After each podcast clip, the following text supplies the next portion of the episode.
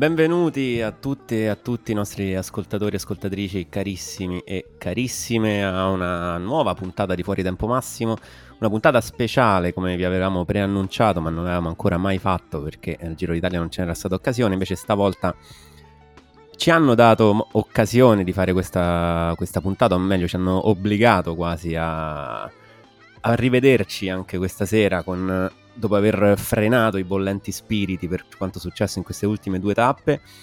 Io sono Umberto Rete Martinez e qui con me, come al solito, c'è Gabriele Gianuzzi e siamo pronti per commentare que- quanto successo. Ciao Gabriele. Ciao Umberto, ciao a tutti.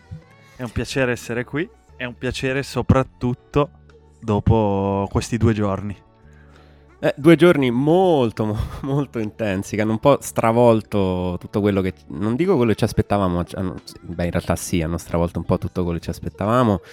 Hanno stravolto il, la classifica del Tour de France e hanno stravolto il nostro, il nostro pensiero, ecco, il nostro stato d'animo, ecco, mettiamola così, perché il Tour si può dire che è chiuso adesso.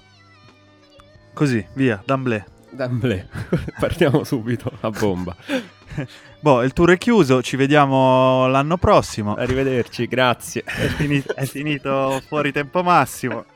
Non, non, ascoltate più la puntata dopo domenica perché tanto... No, tanto è inutile. No, beh, il tour è chiuso, ma l'ha chiuso Jonas Vingegaard eh, con una grandissima prova a cronometro martedì, con cui ha dato più di un minuto e mezzo a Tadej Pogacar e che a sua volta aveva dato più di un minuto e mezzo al terzo classificato, Wout Van Aert, e facendo, cioè non più di un minuto e mezzo, vabbè insomma ci siamo capiti, un minuto e venti gli ha dato Pogacar a Wout Van Aert, quindi anche Pogacar aveva fatto una prestazione mostruosa da un certo punto di vista, Vingegaard ha fatto una prestazione semplicemente che fuori dall'umana concezione verosimilmente, e, e già aveva dato un segnale di, di chiusura, diciamo, su questo, su questo, Tour de France. Poi quello che è successo invece mercoledì nella tappa del Col della Loz è stato la chiusura della serranda, proprio che ha messo il lucchetto, ha chiuso tutto e arrivederci. Ma più che averla chiusa lui, diciamo che è Pogacar che, è, che è rimasto fuori perché è andato in crisi sulle, sul Col della Loz, sulle prime rampe subito dopo Maribel, mentre la Ineos faceva un forcing, di cui fra l'altro non ho ben capito il senso, ma questo poi magari ne parliamo in un altro momento, in un momento successivo. E Pogacar ha una 7-8 km dalla vetta del Col della Loz, colle che sapevamo che avrebbe potuto metterlo in difficoltà per caratteristiche, però è crollato un po' misteriosamente, un po' no, eh, inaspettatamente questo sicuro, e ha rischiato anche di perdere la seconda posizione sul podio, aiutato da Marc Soler, ha limitato i danni e all'arrivo ha detto niente, ero morto semplicemente.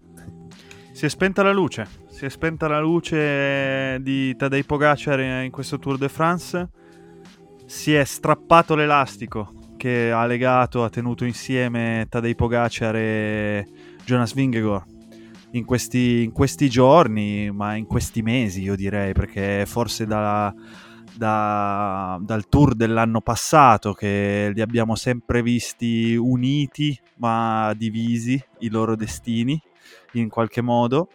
E, eh, sì, niente, Tadej Pogacar ha detto che era cotto, eh, semplicemente, morto. I'm dead, I'm gone, durante la corsa, poi dopo la corsa ha detto I was fucked, ero finito. E ha detto di aver avuto problemi ad alimentarsi perché comunque aveva problemi di stomaco e non riusciva a, ad avere energia nelle gambe penso che abbia patito anche il caldo di questi giorni. Eh, ieri, durante, prima della cronometro, non si è allenato sui rulli perché faceva troppo caldo è andato ad allenarsi, a riscaldarsi in un camion del, della squadra con l'aria condizionata e, e oggi ha, patito tutto quello che, che poteva patire. È, stato, è stata un'immagine eh, anche brutta da vedere, nel senso che... cioè brutta, eh, è stata un'immagine triste da vedere. Eh, sì. Perché comunque era, diciamo, si è spenta la luce, non saprei come definirlo in un altro modo. Sì, sì, era vuoto, quando, già quando lo inquadravano sulle prime rampe del Col della Lose, insomma... Eh, Pallido sì, la faccia era spenta, lo sguardo vitreo, eh, come se... cioè non era quello, quel solito sguardo a cui ci aveva abituato, comunque una faccia sempre abbastanza rilassata, abbastanza anche... Mh, che sembrava divertirsi, no? Anche nei momenti di sofferenza. E, e invece stavolta si vedeva che era svuotato, completamente svuotato di qualsiasi energia, qualsiasi anche voglia di di affrontarla quella salita e quella, e quella, che lui già probabilmente si aspettava essere un calvario, una sofferenza di un'ora e venti. Ora non, non so bene quanto sia durata l'ascesa del Col della Losa, ma è durata quasi un'ora e venti più o meno per lui. È stato. Beh, tu ci sei già entrata dentro um, al, alla questione, cioè del capire perché è successa questa cosa qui. Eh, sì, io aggiungo un tassello che potrebbe come lui in realtà mh, ha glissato su questa cosa però insomma la caduta di stamattina forse potrebbe aver avuto un, un, influ- un influsso sul, sulla crisi ma verosimilmente no perché insomma non è sembrato dolorante è sembrato proprio spento ma la caduta è, è un, era un sintomo della crisi o la causa? Eh, sì, no, no questo, questo, è vero effettivamente scarsa lucidità poi in quella fase lì all'inizio mm, è caduto proprio da solo, non so se ora lo diciamo per chi magari non ha seguito le prime fasi della tappa e si è perso questo dettaglio in tutto il marasma. Tadej Pogacar all'inizio quando si stava proprio formando la fuga eh, era in testa al gruppo, insomma nelle prime posizioni del gruppo e sembra, da quello che ho visto dalle immagini, sembra che abbia toccato la ruota davanti a lui, del ciclista che era davanti a lui e sia finito per terra ma tutto da solo fondamentalmente, non, non, ha coinvolto nessun altro nella caduta, anche perché la situazione erano molto rilassati, erano molto allargati, insomma, in gruppo, e ha preso una botta sul fianco sinistro. Però appunto sì, eh, probabilmente anche lì già si vedeva una scarsa lucidità, quindi sì, probabilmente sono d'accordo con te quando, quando dici che la caduta è una causa del fatto che era vuoto ed era spento. E quindi capire perché era vuoto ed era spento, forse allora torna comodo uh, quello che avevo scritto a suo tempo dopo la tappa del Marie Blanc, cioè gli manca, gli manca il recupero e ora l'abbiamo visto e gli mancava la resistenza per effettuare tre settimane ad alto livello. E se è riuscito a camuffarlo, tant'è che io pensavo di aver sbagliato completamente le mie previsioni, avevo chiesto scusa per questo e invece magari stavolta sulle tre settimane eh, si, è, si, è, mostrato tutto, tutto, tutta la preparazione che gli è mancata, ecco fondamentalmente, credo sia un po' questo. Sì, gliel'hanno anche chiesto al suo direttore sportivo, direttore generale della UAE Macin e lui ha detto le gambe, sono mancate le gambe, gli hanno chiesto ma è crollato di testa, le gambe. Mm. Eh, c'era qualcuno che ne aveva di più in parte secondo me anche un po' di testa, soprattutto più nella tappa di mercoledì che non eh, nella crono di martedì, che è stata una crono comunque eccellente. Sì. Perché ha dato... è andato bene. Poi guardando e comparandolo con, uh, con, Poga- eh, con Vingegaard, eh, beh, allora si, si, si, può, si può dire che non ha fatto questa crono così eccellente, ma perché Vingegaard ha fatto una crono semplicemente perfetta.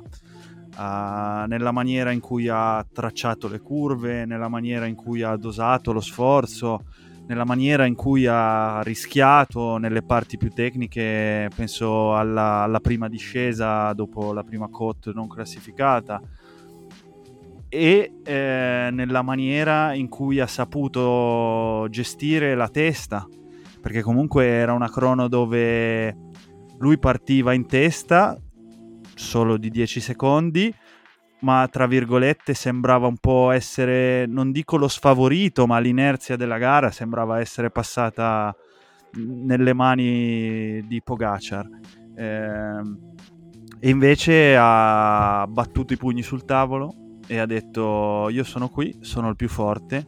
Una crono che per Vingegord, come spesso accade nella sua squadra, è partita da lontano, da mesi e mesi fa. Leggevo oggi su Twitter un suo tecnico della Jumbo Visma dicendo non è casuale, ci sono mesi e mesi di allenamento, ci sono tre giorni alla settimana sulla bici da crono, eh, ricognizioni su ricognizioni e anche, vabbè, cosa ripetuta da, da tutti i tecnici della, della, Jumbo, ma non è una novità che loro preparino eh, la corsa e le cronometro così. Sì, sì. No, la... eh, beh, probabilmente, cioè, nel senso, hanno anche la forza economica per, per fare certo. tutto questo e quando ci si stupisce di come... Mh, mm, di come, ecco... Mh, mm, diciamo tutti in quella squadra vadano forte a cronometro perché hanno preso Van Aert che una cronometro probabilmente non l'aveva mai fatta prima di arrivare da loro e l'hanno trasformato in uno dei più grandi cronomen al mondo. Hanno preso Roglic ed è cioè ci ha vinto i tour e, cioè no i tour scusate ci ha vinto dei grandi giri a cronometro. E, e altri insomma compreso Vingegaard che comunque di base non nasceva con tutte queste potenzialità, cioè non con tutte queste potenzialità, con queste caratteristiche da Cronomen, eh, effettivamente quello che dici te, cioè c'è del lavoro, loro hanno sempre investito in Gallerie del Vento e, e appunto quello che dicevi, ci lavorano da, cioè per mesi lavorano a questi 22,400 km, quindi eh, ci sta che poi facciano queste prestazioni qui. È chiaro che stupisce perché, perché, perché comunque dai tre minuti a tutti gli altri e dici che gli altri sono stupidi, no, però gli altri sono meno forti di te, ecco, e poi sì, magari le preparano anche in maniera peggiore una brutta parola, però in maniera meno accurata e meno approfondita questo tipo di, di prove.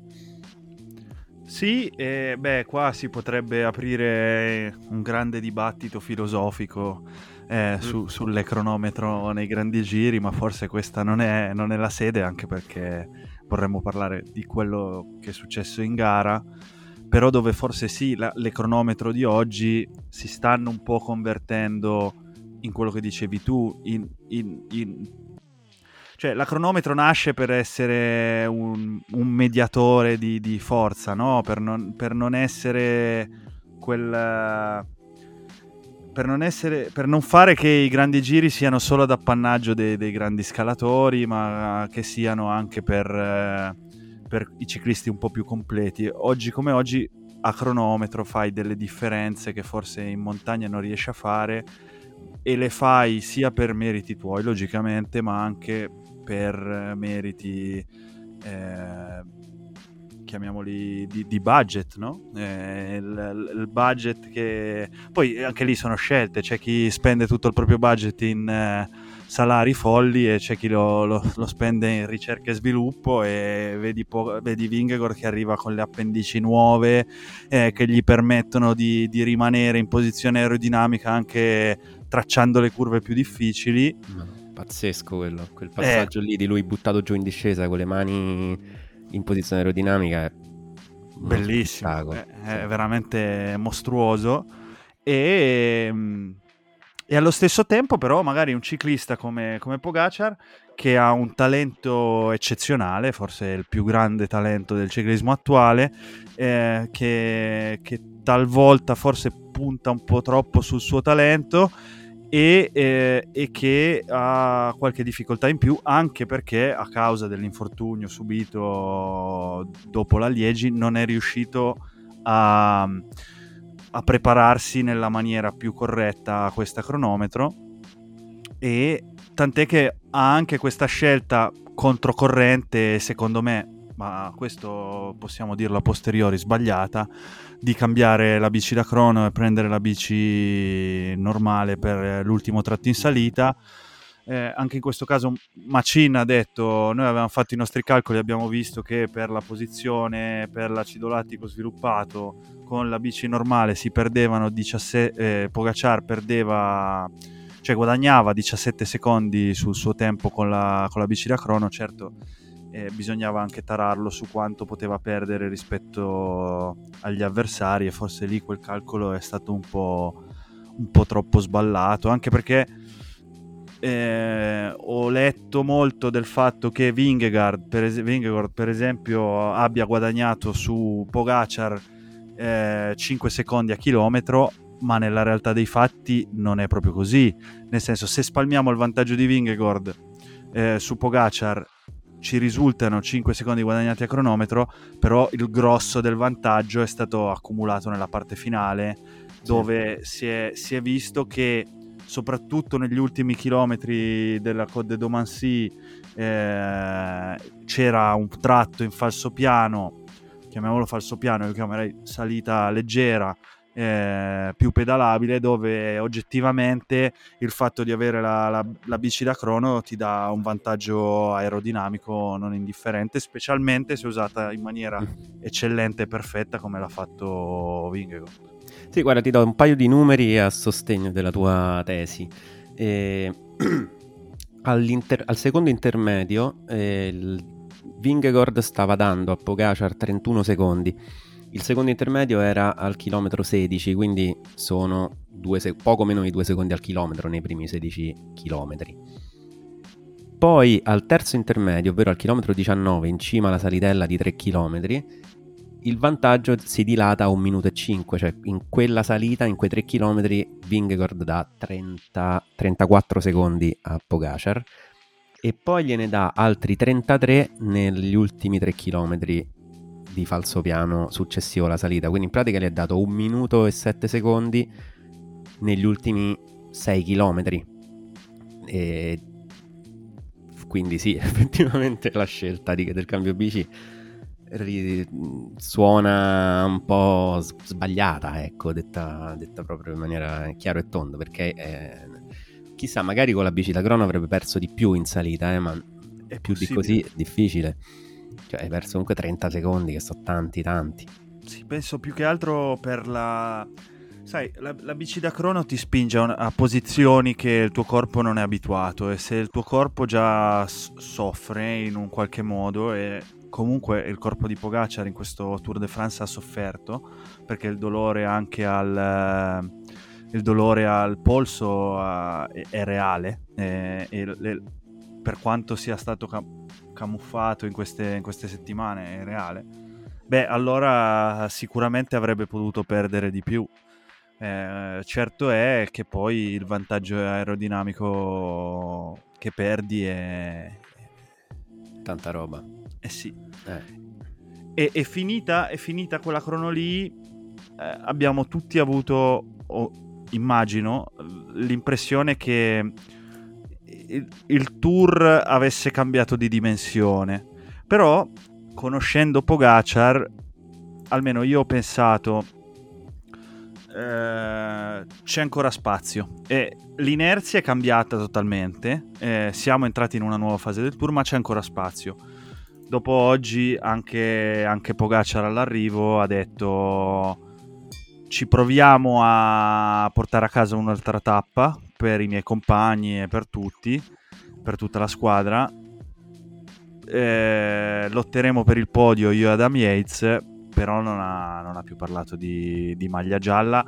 Sarebbe anche, difficile, sarebbe anche difficile parlarne. Poi, eh, questa è una mia opinione personalissima, i, i, grandi giri finiscono sempre sul traguardo dell'ultima tappa, può succedere la qualunque, l'abbiamo visto in tantissimi altri casi. Eh, onestamente penso che al giorno d'oggi eh, Jonas Vingegaard meriti eh, di vincere questo Tour de France. Certo è che eh, il tour finisce, finisce sui Champs-Élysées a, a Parigi. E come ha detto ieri Richard Plug, direttore generale della Jumbo, noi festeggeremo quando eh, sarà finita la tappa e vedremo eh, Tadej Pogacar sul bus della sua squadra in direzione Slovenia. Prima non, eh, prim- prima non ci ci... Sì, sì, però no, quella frase è bellissima. L'ha detta, fra l'altro, se non sbaglio, la, prima della, del call della Loz, cioè prima del. del sì, l'ha, l'ha detta, sì, l'ha detta alla fine della cronometro, era sull'equipe eh, mm-hmm. di oggi. Quindi, quando ancora poteva avere senso, oggi Eh, Vingegaard è primo in classifica con 7 minuti e 35 su Pogacar secondo e poi c'è Yates a 10.45, Carlos Rodriguez a 12.01 e via dicendo, Yates 12.19, Bilbao 12.50 e, e via e via e via fino a Godù decimo a 17 minuti e 57. Quindi è vero che il tour finisce, finisce a Parigi, sono d'accordo. Eh, però è anche vero che nel ciclismo contemporaneo ribaltare una situazione, uno svantaggio di 7 minuti e 35 è No, allora stiamo parlando di qualcosa veramente di, di remoto e, e, legato a situazioni che non auguro a, nessuno, eh, okay. t- e, e, tantomeno a, a Vingegaard e, e, alla sua squadra che ha già ha subito cioè, mm. il passato di questo. No, poi quello che ha detto Pogacar appunto è di puntare alla tappa di sabato per vincerla se dovesse, sempre questo enorme se, se dovesse riprendersi in queste prossime due tappe più leggere. Molto... Eh, questa è, un... è una cosa difficile da prevedere, cioè se lui riuscirà effettivamente a recuperare energie fisiche e mentali per, per, arrivare in forma a sabato fondamentalmente e difendere, quantomeno portarsi a casa la seconda posizione e lui spererebbe la vittoria di tappa. È difficile, per come l'abbiamo visto oggi, difficile pensarlo. Perché sembrerebbe proprio finito, cioè in fase totalmente calante, crollo definitivo. Non è sembrata neanche una crisi di fame, perché sai, lì dici una crisi di fame oggi, poi fra un paio di giorni ti sei ripreso. È sembrato proprio come se la preparazione sommaria e tartagliata, tartagliata, travagliata da, dal polso rotto e abbia presentato il conto tutto insieme nella tappa del Col della Los, cioè sulle, sulla salita del Col della Los. Quindi la vedo difficile per il povero Tadei eh, che si deve innanzi guardare le spalle da Carlos Rodriguez che è quarto a 4 minuti e mezzo più o meno che, che sono tanti però se effettivamente sta come oggi li riperde anche sabato 4 minuti e mezzo. Urca, eh, siamo già arrivati a questo punto. Eh, eh, Troppo eh, presto ci sono arrivato. No, no, no, no, no. Ehm, allora, sì, sono abbastanza d'accordo con te.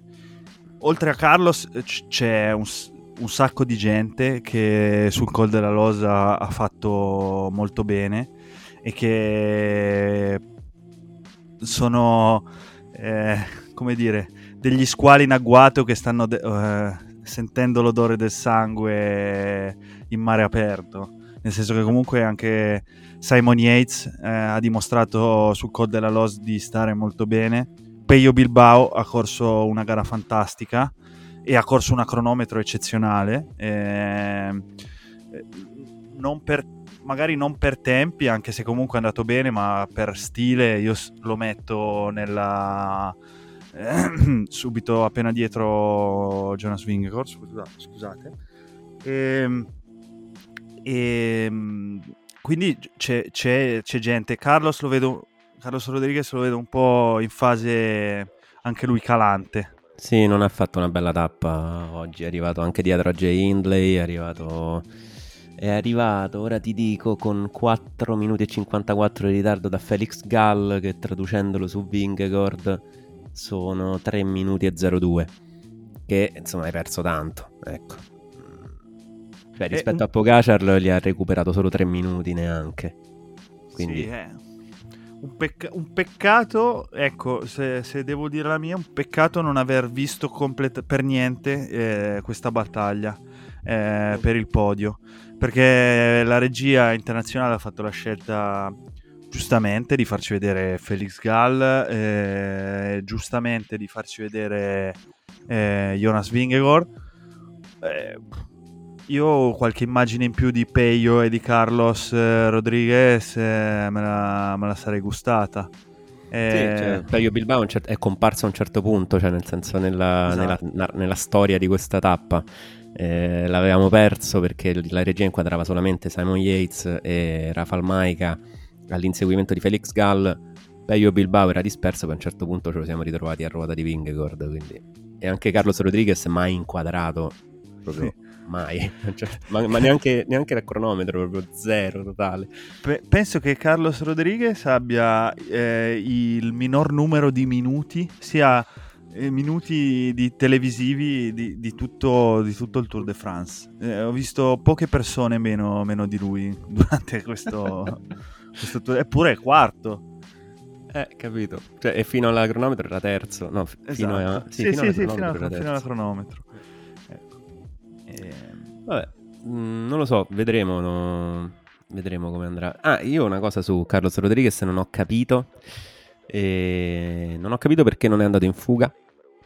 Non ha provato ad andare in fuga. A un certo punto, mentre partiva la fuga, e quindi si infilavano dentro Peio Bilbao, Simon Yates, Godu e tutti quanti e, e continuavano a partire dal, dal, gruppo. E a un certo punto la Jumbo ha rallentato perché aveva infilato due uomini suoi nella fuga, ha rallentato e ha detto vabbè voi potete andare. e la Ineos ha mandato un messaggio ai suoi, si è sentito proprio un estratto che hanno fatto sentire in diretta e dicendo ah il gruppo sta rallentando quindi rilassatevi mangiate bevete e cercate di, di, di, stare tranquilli e riposarvi. Che è una cosa che che io non cioè se devi difendere un buon vantaggio io lo posso anche capire ma se tu sei dietro erano dietro di tipo 5-6 secondi rispetto ad Adam Yates e comunque da una distanza siderale rispetto alla maglia gialla quindi l'avrebbero comunque la, per la Jumbo non sarebbe stato un problema. Mi sembra paradossale la scelta di no, vabbè, ma voi state tranquilli. E poi quindi non infilarvi, infilarti nella fuga, magari costringendo la UAE a un extra sforzo. E quindi magari Pogacar sarebbe addirittura crollato prima o magari non avrebbero fatto quell'extra sforzo proprio per non tirare il collo a Pogacar, ma questo lo sappiamo col senno di poi. Però comunque l'extra sforzo l'avrebbero dovuto fare e avresti potuto creare una situazione tattica molto diversa e molto più vantaggiosa per te, che invece ti sei dovuto ritrovare nella parte centrale della tappa fino al, a metà del col della Los a tirare, a spremere la squadra per ricucire quel vantaggio che stavano accumulando davanti. E poi alla fine hai perso terreno dai migliori perché questo era abbastanza ovvio che, che sarebbe successo, ma se fossi stato davanti, diciamo, saresti magari potuto arrivare con Peio Bilbao e loro. Quindi una strategia della Ineos che non, non, mi è piaciuta per niente. Cioè l'ho capita ma non mi è piaciuta, ma mi sembra che sia stato molto poco fantasiosa e molto suicida da un certo punto di vista. Che comunque è, ricade nel grande paniere delle tattiche, delle tattiche Ineos quando non hanno... Quando non quando, che fare. Quando non hanno il migliore in corsa banalmente temo e, e, credo che sia perché sono cotti. Eh, la, squadra, la, squadra, mi sembra, mi sembra proprio aver raggiunto l'apice dello sforzo raggiungibile da loro. Tom Pitcock è letteralmente crollato e, e ci sta in parte eh, ci sta per quello che ha dimostrato fino ad oggi, eh, non ci sta per le dichiarazioni sue al fine della scorsa settimana. Sì. Eh, e, e Gambernal che doveva essere un, un grande aiuto per Carlos eh, eh, sta attraversando un momento complicato. Eh, anche oggi su Col della Rose prima di arrivare al Col della Rose, mi pare sulla discesa, sull'ultima discesa prima del Col della Rose è caduto. Sì. È caduto anche lì in maniera praticamente banale, banale, banale. Da solo ed è sintomo di grande stanchezza fisica e mentale. E, e Carlos è, mi sembra che stia attraversando eh, non i suoi giorni migliori. Eh, già la crono non l'ha fatta bene, eh, oggi di nuovo non benissimo. Mi sembra che anche lui stia attraversando un momento difficile. Certo è che sarà molto interessante vedere come, come finirà questo Tour de France perché la posizione lo invita a provarci, è innegabile e eh, c'è ancora una tappa a disposizione che è la tappa di sabato dove comunque le salite ci sono, sono molto difficili perché anche comunque le salite di seconda e terza categoria non sono lunghissime ma sono molto, molto dure. Ci sono dei begli strappi al 17, anche al 20%. Mm-hmm. Eh, non sono altissime, quindi se ha pagato l'alta montagna potrebbe non avere grossi problemi, eh, non dovrebbe avere grossi problemi in quella tappa lì, quindi sicuramente può, può, dire la sua. E in ogni caso, come dicevamo già anche allo scorso, come dicevamo dom- dopo domenica, eh, nello scorso podcast, è una prima esperienza per, per Carlos, eh, che è un ragazzo giovane, e quindi ci sta. E quindi ci sta che possa anche avere questo momento di difficoltà. Sì, sì, sì, ma infatti non, non gli faccio una colpa della difficoltà, faccio una colpa alla squadra della scarsa ah, sagacia tattica, ecco. E... Ehm, mentre invece, ecco, mm, ci avviamo verso la chiusura di questa breve puntata speciale e volevo soff- tornare un po' al motivo per cui abbiamo fatto questa puntata, che è, ne abbiamo, praticamente non abbiamo parlato, ovvero Jonas Vingegaard, cioè che si sta avviando a vincere il suo secondo Tour de France consecutivo, si sta, cioè si è già affermato come il più forte corridore da corsa a tappe in circolazione, Pogacar o non Pogacar, che comunque l'ha battuto l'anno scorso, diciamo ad armi pari, ecco e, e quest'anno lo sta ribattendo. Vogliamo, vogliamo dare a Pogacar la scusa del, della preparazione sommaria e via dicendo, diamogliela, comunque lo sta... Il, il dato di fatto che gli sta dando 8 minuti, 10 minuti, quanti saranno alla fine. E oggi Filippo Cauz scriveva su Twitter l'ultima volta che il primo, la maglia gialla, ha dato più di 10 minuti al secondo, era nel 1984 con Laurent Fignon che ha dato 10 minuti e 30 e passa a un certo Bernardino. Quindi stiamo parlando di una cosa epocale, completamente fuori scala. Era un altro ciclismo, erano altri tempi, Laurent Fignon era un talento straordinario, sopraffino, e Bernardino, vabbè, lo conoscete tutti. Cioè, non ha bisogno di presentazioni Bernardino e comunque ha preso 10 minuti e passa da, uh, da Laurent Fignon quindi Jonas Vingegaard si, si, afferma con questa vittoria secondo me come un, un pilastro insomma, del, della storia del ciclismo moderno, ecco, degli ultimi, degli ultimi anni, ma anche in generale, diciamo, perché io un dominio del genere che fosse così smaccato, così marcato, neanche ai tempi di Froome, nel senso che Froome vinceva dominando nel senso che sembrava che nessuno potesse attaccarlo, però in realtà vinceva poco, cioè vinceva di poco, non era così nettamente superiore ai suoi avversari la sua squadra era nettamente superiore alle squadre avversarie, lui non era superiore ai suoi avversari per carità, ma anche perché i suoi avversari erano Roman Bardet e Nairo Quintana e... no, eh, ho riso, ho riso e ti ho fatto ridere perché ti chiedo venia. Stavo facendo un discorso serio più o meno. E però non, ecco, non ha mai avuto questo, questo dominio stratosferico che, che, ha avuto Vingegaard in questi due anni. Contro, fra l'altro, Tadej Pogacar. E oggi, cioè oggi, oggi che stiamo registrando, quindi per voi ieri, ha scalato l'ultima parte del Col della Loz, battendo tutti i tempi di scalata ovviamente dando eh, un minuto e passa al tempo di Roglic del, del 2020 era un'altra tappa quella di Roglic perché prima si affrontava una salita ben più dura. L'ho visto eh, leggermente incalando nella, nello strappo finale e anche nel finale della salita dove probabilmente anche lui stesso si aspettava di guadagnare di più. Sulla fuga probabilmente si aspettava di avvicinarsi molto di più a Yates e Gall così non è stato. Forse l'errore che ha fatto è stato quello di sentirsi così forte, forzare un rapporto troppo lungo sulle rampe dure in cui è partito e poi ritrovandosi le gambe imballate nel proseguio della, della salita. Stiamo comunque parlando di una prestazione monstro, cioè una prestazione superlativa nella prestazione superlativa permettetemi di trovare il pelo nell'uovo per magari dargli un consiglio per vincere la tappa sabato o comunque vincere le prossime tappe di montagna che gli capiteranno nella stessa situazione. E che dire di Vingegaard? Eh, fortissimo e mm, ce lo aspettavamo così forte, sì, ci aspettavamo che Pogacar fosse un po' più vicino ai suoi livelli, però non c'è niente da dire, insomma. Beh, Dio, ho parlato tipo 5 minuti di fila, quindi no, qualcosa da dire c'era, ecco.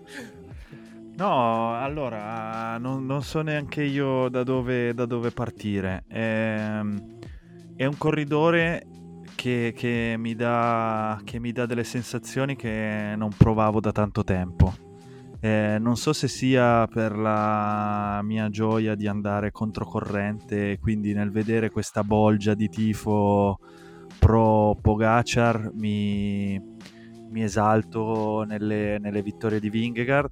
Non so se sia perché ha questo stile che non si vedeva da tanto tempo di focalizzarsi e di prepararsi molto bene in circostanze molto chiare dall'inizio della stagione, avere un piano e seguirlo fino alla fine, eh, che poi non sempre è la cosa migliore da fare, eh, in generale nella vita ma anche nel ciclismo, eh, però lui lo, lo, lo, fa alla perfezione.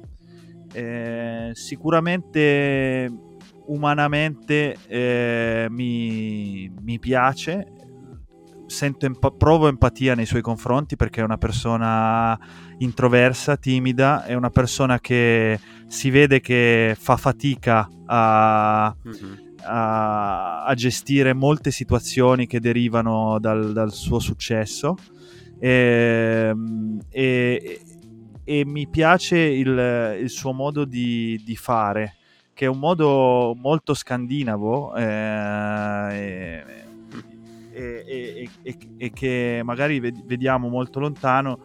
Io ho, ho avuto la fortuna di, di, studiare in Danimarca per un periodo e, e, e, mi, ci ritrovo, e mi ci ritrovo molto nel vederlo, eh, questo, questo, modo. E, cioè mi ci ritrovo con le persone che avevo conosciuto là. Certo. Eh, e, e, quindi... e poi dal punto di vista sportivo le, le prestazioni che fa sono assolutamente spettacolari e, e, mi piace utilizzare il termine spettacolare più che incredibili o mm-hmm. extraterrestri perché lo, lo, lo, lo, vedo molto credibile eh, sì, sì, sì. in tutti i sensi e anche a rischio di, di scottarmi ma, ma quando per esempio ero al Delfinato eh, e l'ho visto a Croix de Fer a Grenoble l'ho sentito dire due volte, tre volte, tre volte, eh, la prima all'arrivo al Croix de Fer, eh, la mattina alla partenza dell'ultima tappa e poi dopo l'arrivo di Grenoble dire non sono ancora il miglior Vingegaard, posso ancora migliorare. Onestamente non, uh, no, non ci credevo, non mm-hmm. credevo che quel Vingegaard lì fosse migliorabile e anzi pensavo che forse fosse troppo in forma troppo presto. Eh, pensavo che l'andamento del suo tour fosse su quella scia lì, invece eh, ha seguito un piano e, e, si vedeva che ce l'aveva chiaro perché negli scorsi giorni diceva questo non è un tour che si vince di pochi secondi, eh, mm-hmm. stiamo pure calmi. Eh, e, e, si è visto eh, e l'ha, l'ha dimostrato e, e, forse quando domenica dicevamo eh, si è visto leggermente superiore, però non ne ha approfittato. E, e perché comunque lui voleva eh, fare la cronometro che ha fatto martedì e che aveva pianificato di fare mesi fa e, e ha fatto un call della Loz. Prima ci siamo concentrati su, sulla luce spenta di, di Pogacar, ma la, la forza stra, stratosferica di, di Vingegaard oggi è, è qualcosa di veramente pazzesco, bello, bello.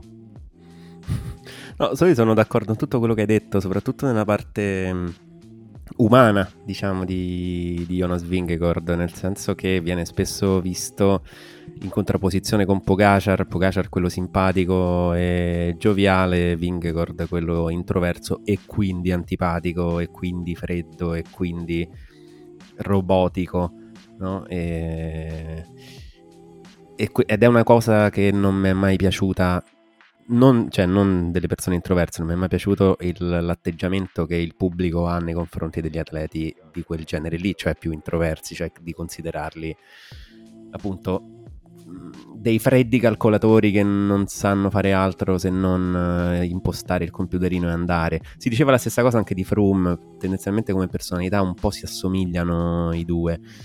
Persone molto centrate e focalizzate sul loro obiettivo e molto poco tendenti alla distrazione da quelli che sono i loro obiettivi. E per questo considerati appunto antipatici, freddi, calcolatori, eh, apatici e incapaci di emozionare, mentre quando in realtà anche con, con le, i loro calcoli, i loro... perché poi ci sono, eh? cioè non è che sto dicendo che Vingegord corre così alla cazzo di cane, cioè ci sono i calcoli, sono molto precisi e li, i piani, come dicevi te, sono ben disegnati, lui li segue pedissequamente e, e ha un piano e lo segue, lo porta avanti e questo piano lo sta portando a vincere, fra l'altro. E stavo dicendo, sì, ecco, mi sono ricordato cosa stavo dicendo. E volevo dire, co- cioè, questa cosa di, di, calcolare tutto viene spesso vista come una cosa che non emoziona, cioè nel senso non puoi emozionare se sei una persona che fa calcoli. È come se eh, è come la grande contrapposizione fra diciamo, diciamo la, la, matematica e le lettere, no? che però eh, non starò qui a, a, ad avvicinare come concetti, ma eh, prendi Froome nel 2018, ecco, ora arrivo al punto dove volevo arrivare. Froome nel 2018 fa quell'impresa in cui ci siamo emozionati tutti, sfido chiunque a non essersi emozionato quel giorno, io me lo ricorderò finché campo quel giorno lì.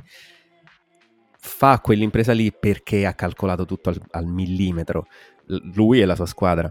Vingegord oggi fa quell'attacco lì perché ha calcolato bene il suo percorso dove doveva essere oggi. Fa quella cronometro lì che fra l'altro cioè è stato un cronometro emozionante vedere lui come andava, vedere lui emozionante anche mh, da un punto di vista estetico, ecco.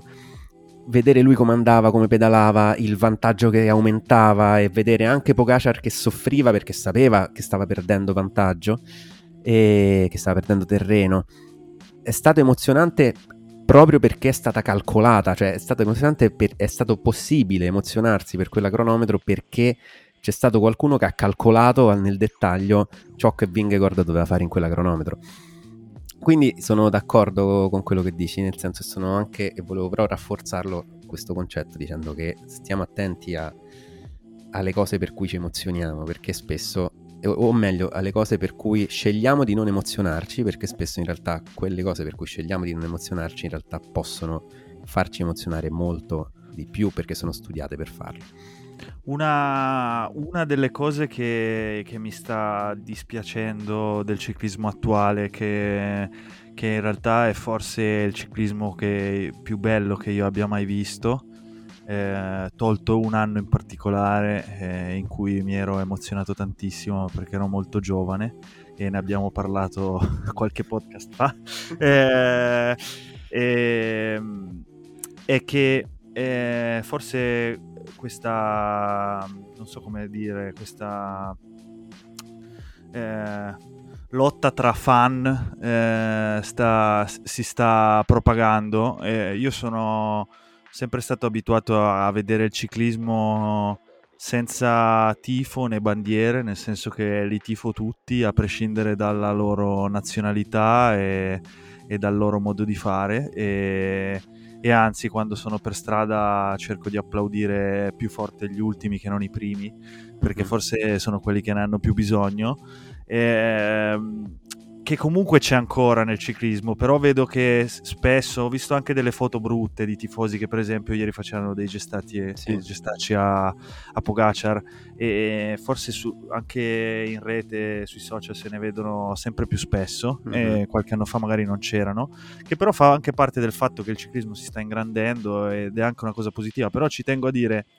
Eh, vanno, va bene fare il tifo, eh, ci sta, ognuno sceglie di tifare per quello che vuole, di emozionarsi per cosa vuole, però eh, denigrare eh, la, l'avversario, tra virgolette, è qualcosa di brutto che nel ciclismo non penso che abbia la sua casa.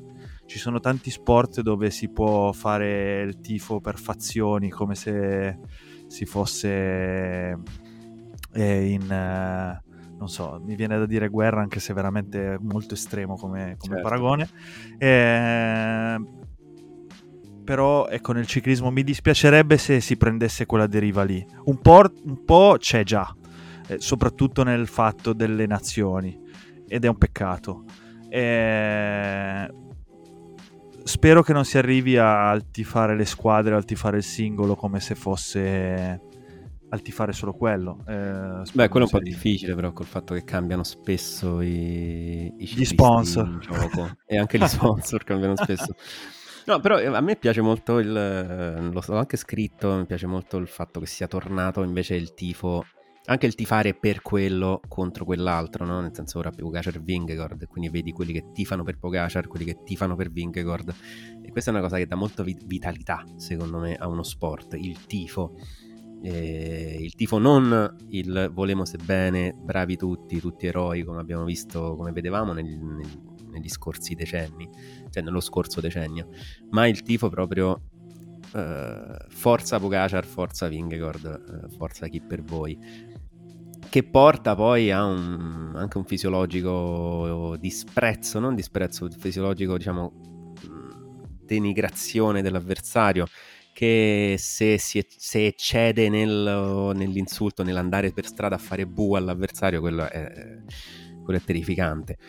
E l'abbiamo visto anche in passato, però appunto sul Puy de Dom francesi che davano cazzotti a Eddie Merckx o sassate a Bartali o via di Froome, Froome non era, non, è, certo. non era dei, dei, più amati né in. Francia né in Italia, anzi.